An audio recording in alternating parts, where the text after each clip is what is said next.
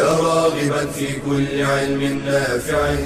ينمو العلم ويتقدم بتقنياته ومجالاته ومعه نطور أدواتنا في تقديم العلم الشرعي. أكاديمية زاد. زاد أكاديمية ينبوعها. صاف صاف ليروي غلة الظمآن. وتعلم اللغة الفصيحة ورعاها بطريف أسلوب وحسن بيان. بشرى لنا زاد أكاديمية للعلم كالأزهار في البستان. بسم الله الرحمن الرحيم. الحمد لله رب العالمين والصلاة والسلام على أشرف الأنبياء والمرسلين. سيدنا محمد وعلى آله وصحبه أجمعين. أرحب بكم أيها الإخوة والأخوات في هذا الدرس الثاني عشر من دروس النحو في أكاديمية زاد العلمية. آه، درسنا في هذا اليوم سيكون عن أحد المفاعيل ألا وهو المفعول معه المفعول معه. قد يحدث الفعل ويقع الفعل ويكون الفاعل له مصاحب معه فينصب هذا المفعول معه آه، ويكون من المفاعيل المنصوبة. آه، ما المقصود بالمفعول آه، معه؟ المقصود بالمفعول معه هو كل اسم فضله. كل اسم فضله. يأتي بعد واو. يأتي بعد واو. يراد بها التنصيص على المعية. يراد بها يأتي بعد الواو وهذه الواو يراد بها التنصيص على المعية مسبوقة بفعل أو ما في معنى الفعل وحروفه. ما فيه معنى الفعل وحروفه. ماذا ماذا نقصد بهذا التعريف؟ نعيد. كل اسم اسم اذا ليس فعلا ولا حرفا. فضلة يعني ليس عمدة ليس فاعلا ليس مبتدأ. يأتي بعد واو يعني لا بد أن تذكر الواو. إذا إذا لم توجد الواو ف ليست ليس هناك مفعول معه. وهذه الواو يراد بها ويقصد بها المعية المصاحبة. يقصد بها المعية والمصاحبة. وتكون مسبوقة بفعل أو ما فيه معنى الفعل وحروفه. اذا كانه عندنا عدة أمور تجتمع فإذا اجتمعت نصب هذا الاسم على أنه مفعول معه على أنه مفعول معه. حينما أقول بالمثال ثم نعود إلى التعريف نقول سرت والنيل سرت والنيل. اولا النيل اسم وهو فضله يعني يمكن أن يستغنى عنه في غير هذا الكلام يمكن أقول سرت سرت ليلا لا يعني يمكن الاستغناء عنه. فضله بعد واو سرت والنيل. بعد واو. هذه الواو يقصد بها المعية والمصاحبة. نص في المعية والمصاحبة. بمعنى آه، سرت مع النيل يعني بجوار النيل. النيل يسير وأنا أسير معه.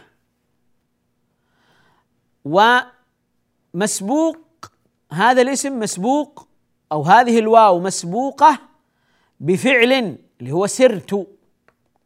ولو قلنا أنا سائر والنيل فإن هذا أيضا تنطبق عليه لأنه مسبوق بما فيه معنى الفعل وحروفه اللي هو سائر اسم فاعل يعمل عمل الفعل.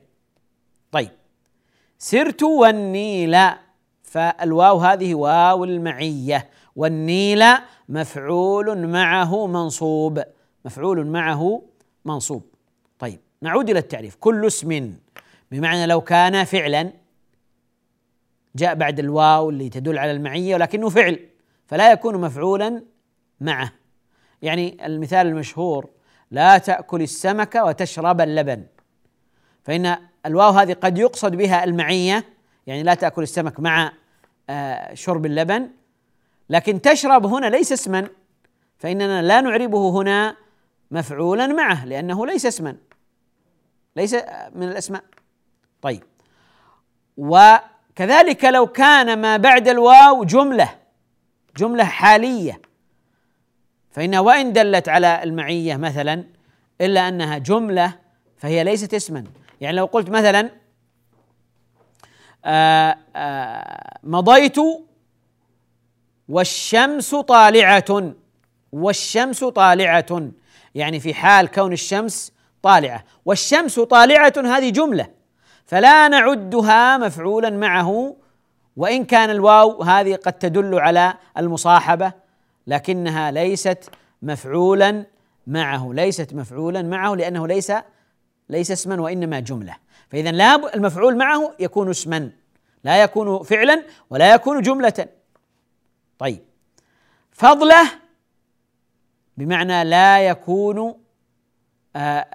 عمدة كأن يكون مثلا معطوف على مبتدا فيكون آه، عمدة أو ما أشبه ذلك. يعني لو قلت مثلا زيد وعمر أخوان. زيد وعمر أخوان. فهنا زيد مبتدا وعمر معطوف عليه معطوف عليه. وإن كان المعطوف هنا آه قد قد يعد فضلا ليس عمدة. لكن هنا الواو لا نعدها واو المعية. لا نعدها واو المعية وليس هنا الاسم آه منصوبا على أنه مفعول معه. آه المهم أن لا يكون آه عمدة.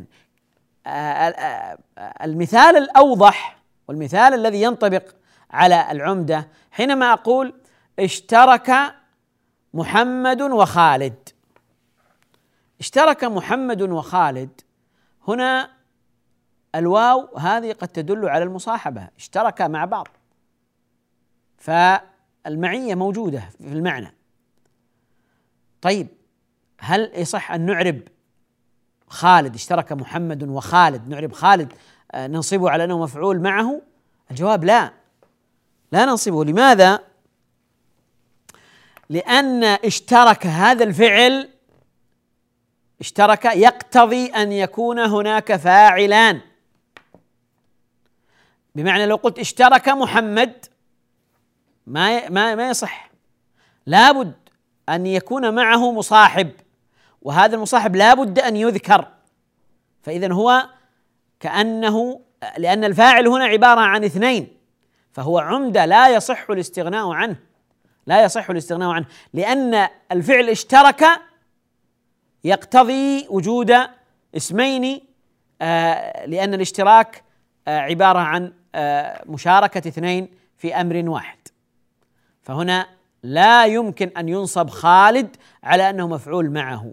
حتى ولو كان المعنى فيه معنى المعية وجاء بعد وهو اسم وجاء بعد الواو لكن لأن الفعل يلزم أن يكون فاعله اثنان فاذا لا نعده هنا مفعولا معه. فهذا أصبح عمدة لا بد أن يذكر. عمدة لا بد أن يذكر. اذا المفعول معه آه، اسم وفضلة وليس عمدة. يأتي بعد واو. نكمل الحديث عن هذا التعريف بعد الفاصل إن شاء الله. بشرى أكاديمية. للعلم كالأزهار في البستان.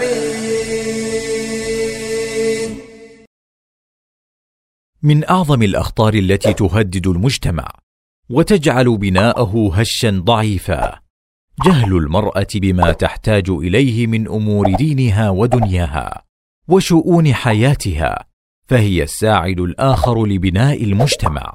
فالمرأة الجاهلة لا يمكنها القيام بتربية صحيحة أو إعانة لأبنائها على التعلم والرقي بل ربما أنشأتهم على أفكار خاطئة أو معتقدات فاسدة. فبالجهل تتبرج المرأة فتفتن نفسها وغيرها وبالجهل تضيع المرأة حق زوجها وتنفره من البيت فيتفرق شمل الأسرة. وبالجهل وقعت كثير من النساء في الخرافات والسحر والشعوذة. فالواجب على المرأة أن تحرص على طلب العلم وألا يمنعها الحياء من ذلك فإنه لا حياء في طلب العلم كما قالت أم المؤمنين عائشة رضي الله عنها نعم النساء نساء الأنصار لم يكن يمنعهن الحياء أن يتفقهن في الدين.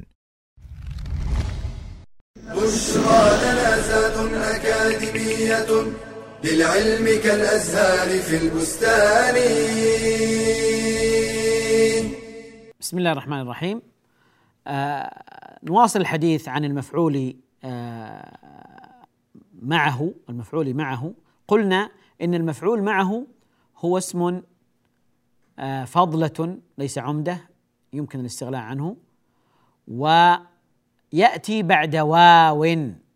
لا بد أن يأتي بعد الواو. هذه الواو يراد بها التنصيص على المعية. يعني يراد بها الدلالة على المصاحبة. بمعنى لو لو أن محمدا مثلا وخالدا حضر إلى هذا المكان. لكن محمد جاء في قبل الظهر وخالد جاء بعد الظهر. ثم أنا جئت وقلت جاء محمد وخالد أو حضر محمد وخالد. هنا أنا لا أقصد أنهما اشتركا في المجيء أنهما تصاحبا في المجيء أنهما جاء في وقت واحد. وإنما أقصد مطلق المجيء كلاهما جاء. فهنا الواو هذه لا يراد بها التنصيص على المعية. لا يراد بها التنصيص على المعية. بينما لما أقول سرت والنجم هنا المقصود آه، التنصيص على المعية. حينما أقول آه، سرت والنيل يعني سرت مع النيل أنا. سرت مع النيل. فهنا المقصود المعية. المقصود المعية. فإذا لم تقصد المعية فلا يكون مفعولا معه. فإذا لم تقصد المعية المتكلم لا يقصد المعية فإنه لا يكون مفعولا معه. نقول هذا لأن بعض الأمثلة يحتمل أن أن يكون المقصود بها المعية أو الاشتراك في الحكم مطلقا. الاشتراك في المجيء مثلا مطلقا ليس المقصود المعية. بعض الأمثلة تحتمل وبعضها لا تحتمل. بعضها لا تحتمل المعية فلا يجوز النصب. وبعضها لا يحتمل إلا المعية. كما سيأتي. كما سيأتي. وأضرب مثلا سريعا. آه، حينما أقول لا تنهى عن القبيح وإتيانه. هنا هذه الواو لا يجوز فيها إلا المعية. إن المعنى لا تنهى عن القبيح مع إتيانه. لا تنهى عن القبيح مع إتيانه. وليس المقصود مطلق الاشتراك يعني ليس المقصود لا تنهى عن القبيح ولا تنهى عن إتيانه. لا تنهى عن القبيح ولا تنهى عن إتيانه. ما ما ما يصلح. لا تنهى عن إتيان القبيح؟ لا. لا تنهى عن القبيح مع إتيانه. فهذه الواو نصف المعية. فاذا الواو هذه قد تدل على المعية نصف المعية وقد تدل وقد تدل على مطلق الاشتراك ولا تدل على المعية وقد تحتمل. فإذا احتملت المعية وغير المعية جاز النصب وجاز عدم النصب. وإذا كانت نصا في المعية وجب النصب. وإذا كانت لا تدل على المعية ولا يصح أن تدل على المعية لا يجوز النصب على أنه مفعول معه. نعود إلى التعريف. اسم فضلة بعد واو بعد واو يراد بها التنصيص على المعية. مسبوقة بفعل أو مسبوقة بفعل أو ما فيه معنى الفعل وحروفه. يعني اسم الفاعل وما أشبه ذلك. سرت والنيل. سرت والنيل. سرت وشاطئ البحر. سرت والبحر مثلا. سرت والنجم. فإذا هنا آه، اجتمعت فيه الشروط أنه اسم بعد فضلة بعد واو. وهذه الواو تدل على المعية آه، ومسبوق بفعل. لما حينما أقول محمد وزيد فاضلان محمد وخالد كريمان محمد وخالد هذه خالد اسم جاء بعد آه، الواو لكنه ليس مسبوقا بفعل ليس مسبوقا بفعل فلا ينصب على أنه مفعول معه فلا ينصب على أنه مفعول معه. طيب كذلك أيضا حينما نقول مثلا كل رجل وعمله. كل رجل وصنعته. يعني هنا آه الواو هذه جاء بعدها اسم وهذا الاسم فضله و آه الواو هذه تدل على المعية. كل رجل وعمله يعني مع عمله. لكنه لا يعد هنا مفعولا معه. لماذا؟ لأنه ليس مسبوقا بفعل أو ما فيه معنى الفعل وحروفه. ما في فعل هنا. كل رجل ما في فعل. ليس هناك فعل. ولا وليس هناك شيء أو اسم هو في معنى الفعل وحروفه. فاذا هنا وصنعته وعمله آه وأبناؤه آه هنا لا ينصب على أنه مفعول معه. لا ينصب على أنه مفعول معه. لماذا؟ لأنه لم يسبق بفعل لم يسبق بفعل. فإذا لا بد أن تجتمع هذه الأمور كلها آه، أن يكون اسما وأن يكون فضلة وأن يكون آه، بعد واو يراد بها التنصيص على المعية. وأن يكون مسبوقا بفعل أو ما فيه آه، معنى الفعل وحروفه أو ما فيه معنى الفعل وحروفه. طيب لو سألت سؤالا وقلت مثلا اختصم زيد وعمر أو اختصم آه، محمد وخالد أو أو اختصم سعيد وعبد الله هل هنا هذه الواو واو المعية والاسم الذي بعدها يكون مفعولا معه؟ الجواب لا لأن الفعل اختصم الفعل اختصم يلزم منه آه، آه، فاعلان. يعني لا بد أن يشترك فيه اثنان. لا بد أن يشترك في هذا الفعل اثنان. ما يمكن يكون آه، اختصم نقول اختصم سعيد ونقف. ما يمكن. اختصم سعيد مع من؟ اختصم سعيد وخالد. طيب. كذلك أيضا حينما نقول مثلا تقاتل المسلمون والمشركون أو تقاتل المسلمون والكافرون لأنه تقاتل يلزم منه الاشتراك من اثنين. من اثنين. فلا يكون هنا مفعولا لا يكون هنا مفعولا آه، معه ما بعد الواو. ما بعد الواو لا يكون مفعولا معه. طيب. آه، آه، حينما أقول خرجت وشروق الشمس خرجت وشروق الشمس. ما إعراب شروق؟ إعراب شروق هنا مفعول معه. منصوب. لأن المعنى خرجت مع شروق الشمس. فشروق هنا اجتمعت فيه المواصفات كلها اجتمعت فيه الشروط كلها فهو اسم وفضلة وبعد واو وهذه الواو تدل على المعية وقد سبق بفعل وقد سبق بفعل. طيب.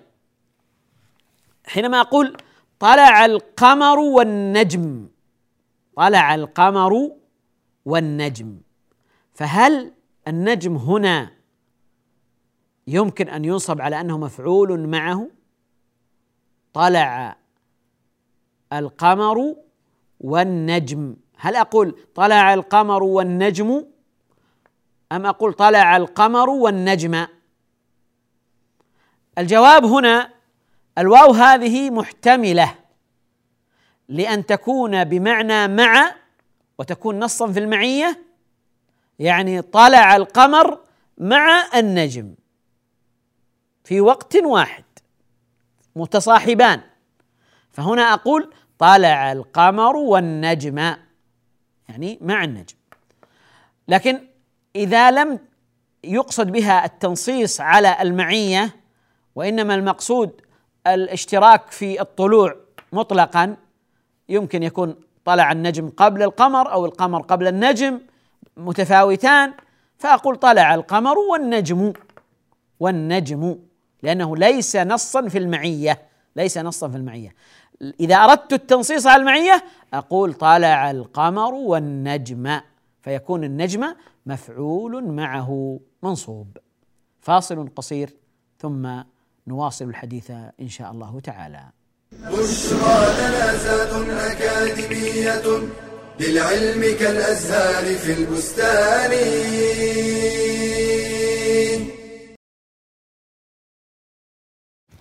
ربما تحب أحد الأبناء أو البنات أكثر من إخوتهما إما لبره أو أدبها أو غير ذلك.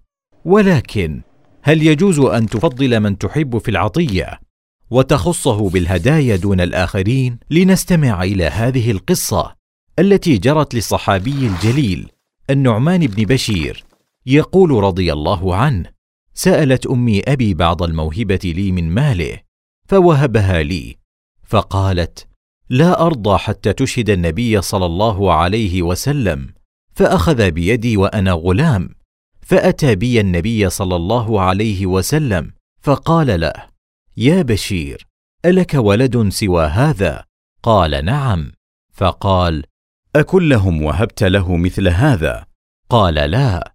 قال فلا تشهدني إذن فإني لا أشهد على جور.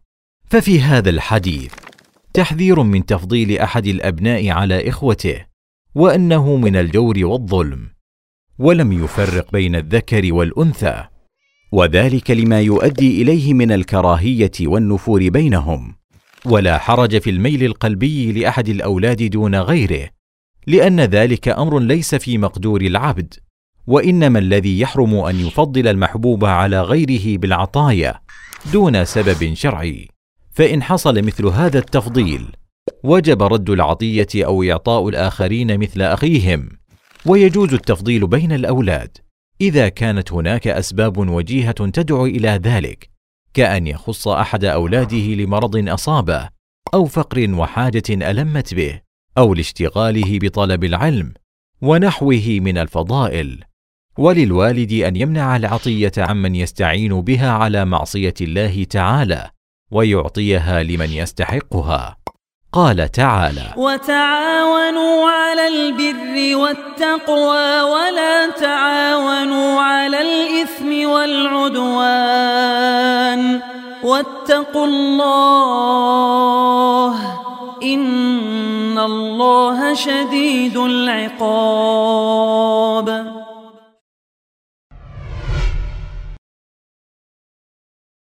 بشرى لنا أكاديمية للعلم كالأزهار في البستان. بسم الله الرحمن الرحيم. آه نواصل أيها الإخوة الحديث عن آه المفعول معه. آه وهنا نتحدث عن حالات الاسم الواقع بعد الواو. حالات الاسم الواقع بعد الواو. الاسم الواقع بعد الواو. إما أن تكون هذه الواو تدل دلالة صريحة على المعية فهنا يجب أن ينصب آه، الفعل. كما حينما كما مثلنا وقلنا سرت والنيل سرت والنجم. هنا نص على المعية فهنا آه، يجب أن ينصب آه، يعني ما بعد الواو على أنه مفعول معه. كذلك أيضا المثال الذي ذكرناه سابقا لا تنهى عن القبيح وإتيانه. يعني لا تنهى عن القبيح مع إتيانه. فهنا الواو نص في المعية ولا يستقيم العطف. لأن المعنى سيكون لا تنهى عن القبيح وعن إتيانه. لا تنهى عن القبيح وعن إتيانه. وهذا لا يستقيم المعنى. وإنما المعنى لا تنهى عن القبيح مع إتيانه. فهنا العطف لا يستقيم في المعنى. العطف لا يستقيم في المعنى. فإذا امتنع العطف في المعنى وجب النصب على أنه مفعول معه. وجب النصب على أنه مفعول معه. لا تنهى عن القبيح وإتيانه. فإن هذا الاسم بعد الواو جاء فضلة وجاء بعد واو تدل دلالة صريحة ونصا على المعية وقد سبق بفعل فاجتمعت فيه الأركان والشروط. فهنا آه، يجب أن آه، ينصب يجب أن ينصب. ولا يجوز العطف. لا يجوز العطف لأنه آه، سيفسد المعنى مع العطف. سيفسد المعنى مع العطف. اذا هذه الحالة الأولى بعد الواو الاسم الواقع بعد الواو الحالة الأولى له أن يكون مفعولا معه. يجب أن ينصب على أنه مفعول على أنه مفعول معه. الحالة الثانية إذا آه ترجح المفعول معه على العطف بمعنى آه أن آه الكلام يقتضي آه، والمعنى أظهر في المعية فهنا يترجح المفعول معه. آه، مثاله لو قلت لك كن أنت كن أنت وجارك كالأخوين. كن أنت وجارك كالأخوين. يعني هنا آه، هل المقصود آه، أمر المخاطب ولا أمره مع جاره؟ اذا هنا يترجح المفعول معه على آه، العطف لأنه لأن المقصود كن أنا آمرك أنت فقط أن تكون مع جارك كالأخوين أن تكون مع جارك كالأخوين. آه، وإذا كان المقصود آه، يعني لا يظهر من الكلام هل المقصود به العطف أو المقصود به المعية؟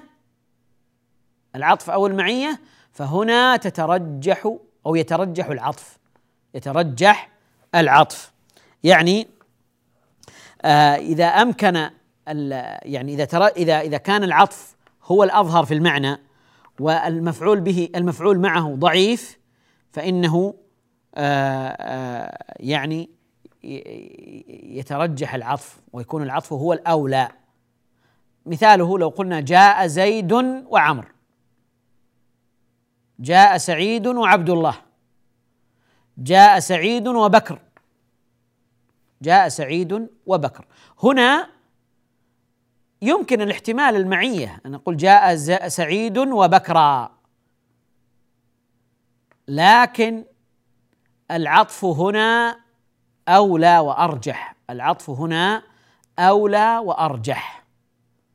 لأن آه، آه، ليس هناك شيء في في في السياق ولا في المعنى ولا أيضا في اللفظ ما يؤيد ويرجح المفعول معه ويرجح المعية وبالتالي العطف هنا أولى وأرجح. العطف هنا أولى وأرجح. اذا إما أن يجب النصب على المفعولية أو يترجح المفعول معه أو يترجح العطف. ولم نذكر حالا ثالثة وهي التي يجب فيها أو حالة رابعة آه، التي يجب فيها أن يكون ما بعد الواو معطوفا.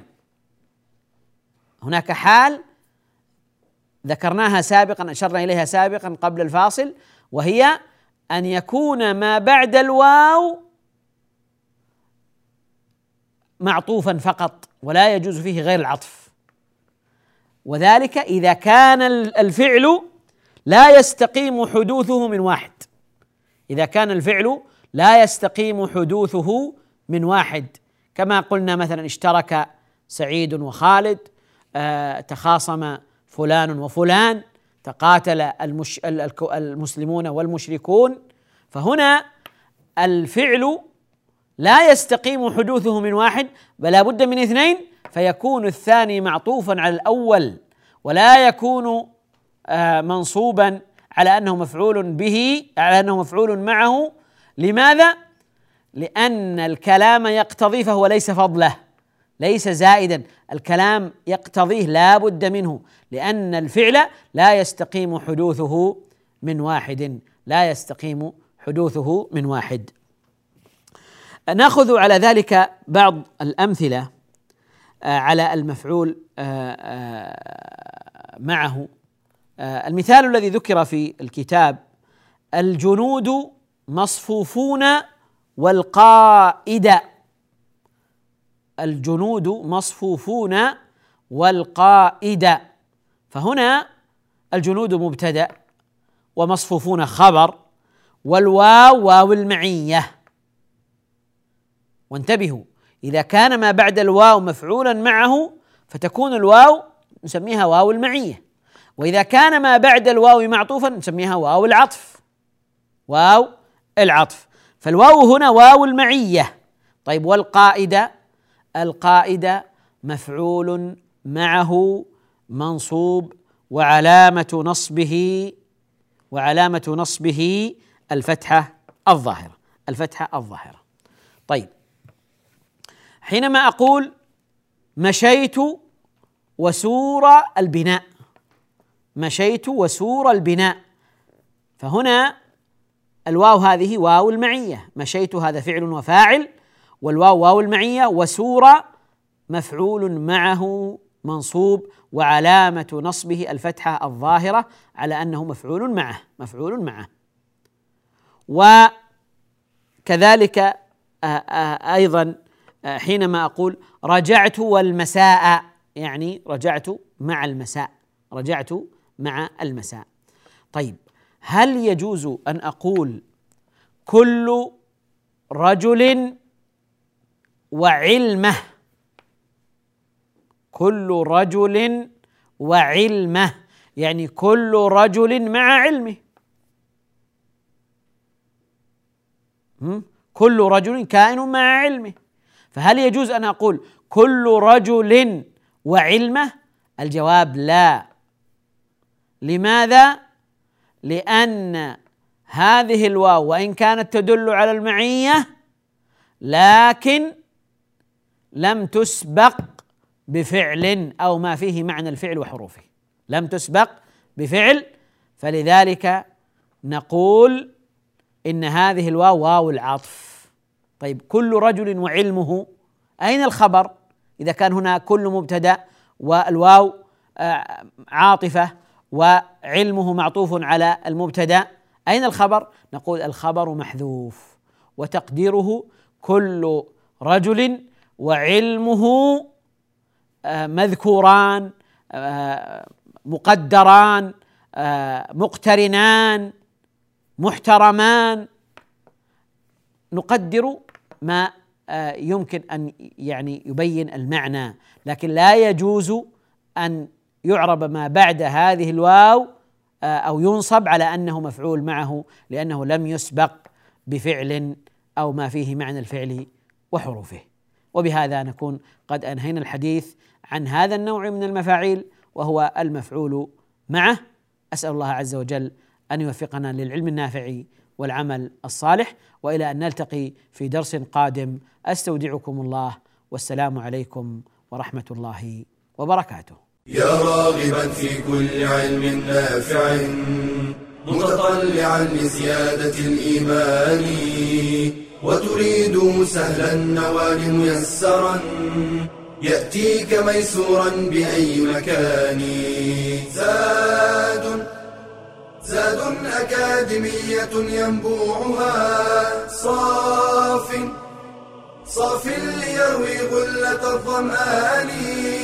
وتعلم اللغة الفصيحة ورعاها بطريف أسلوب وحسن بيان. بشرى لنا زاد أكاديمية للعلم كالأزهار في البستان.